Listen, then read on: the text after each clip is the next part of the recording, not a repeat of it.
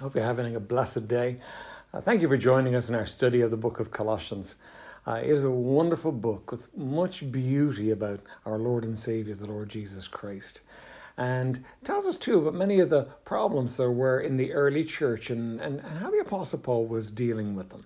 Uh, he's dealing with error, and what he's doing is he's lifting up Christ uh, to deal with it. Yesterday, we looked at the fact that uh, he had won the victory and that he had plundered Satan's kingdom and made a show of him openly. And we have that victory as we walk with him. Today, uh, he's talking about men that would come in and judge us and cause us to follow their rules. Uh, let me read it and then we'll, we'll talk about it for a moment. Colossians 2:16 says that no man therefore judge you in meat or in drink or in respect of an holy day or of the new moon or of the Sabbath days, which are a shadow of things to come, but the body is of Christ.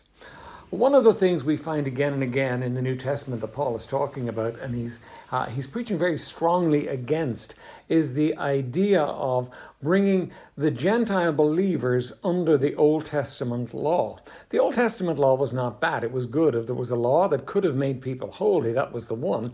The problem with the law was not the law. The problem with the law was man couldn't keep it. Uh, he never did, and so uh, it was a shadow of things that were to come. Paul says in Galatians that the, uh, the law was a schoolmaster to bring us to Christ.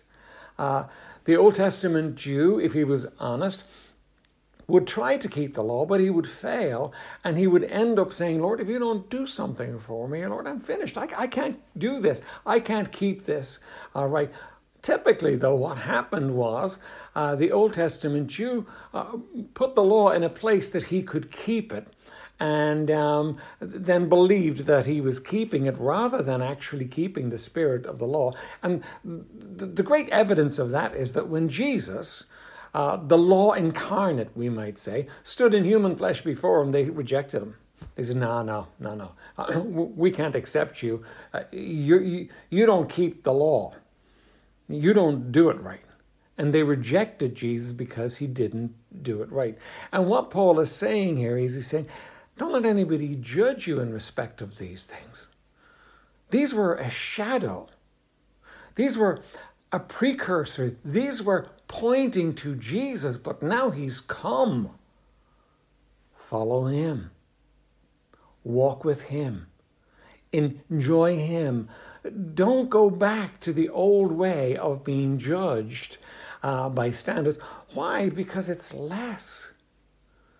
You see, God knew man couldn't do it by himself. He knew he never could keep the law. he knew he wouldn't do it. So he said, I will put my law in their hearts. I will put my spirit in them. And the day you and I got saved, the Spirit of God came in to dwell. And you see, the, the, the difference between the law and the Spirit is the law tells me to do, but I have no power to do it. But the Spirit guides me and enables me, empowers me to do. Oh, we are born in a wonderful age. So, what about uh, the, the law for our age? Yeah, well, there are those brethren that would like to, to, to judge us. And Paul says, don't let them judge you. And what's interesting is that those brethren that want to judge you, they don't agree amongst themselves on what should be uh, the um, what are the standards that you should be judged by. If you if you go from one to the other, you'll find that, that there are differences, and so and neither are do they want to judge you on a biblical basis. They want to judge you on their ideas. What do they think? What do they believe? What they're convinced of? But they can't take and show you in the scripture. Now, the Holy Spirit is the author of the Bible. And the Holy Spirit never con- con- contradicts himself.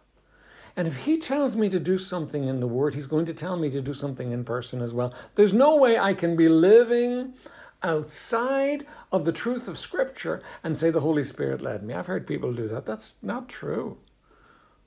The, the Holy Spirit tells us what to do. But I am not to be bound by the rules and regulations that others make up that are outside of Scripture. And here's the problem with it I am to be bound by the law of liberty in the Lord Jesus.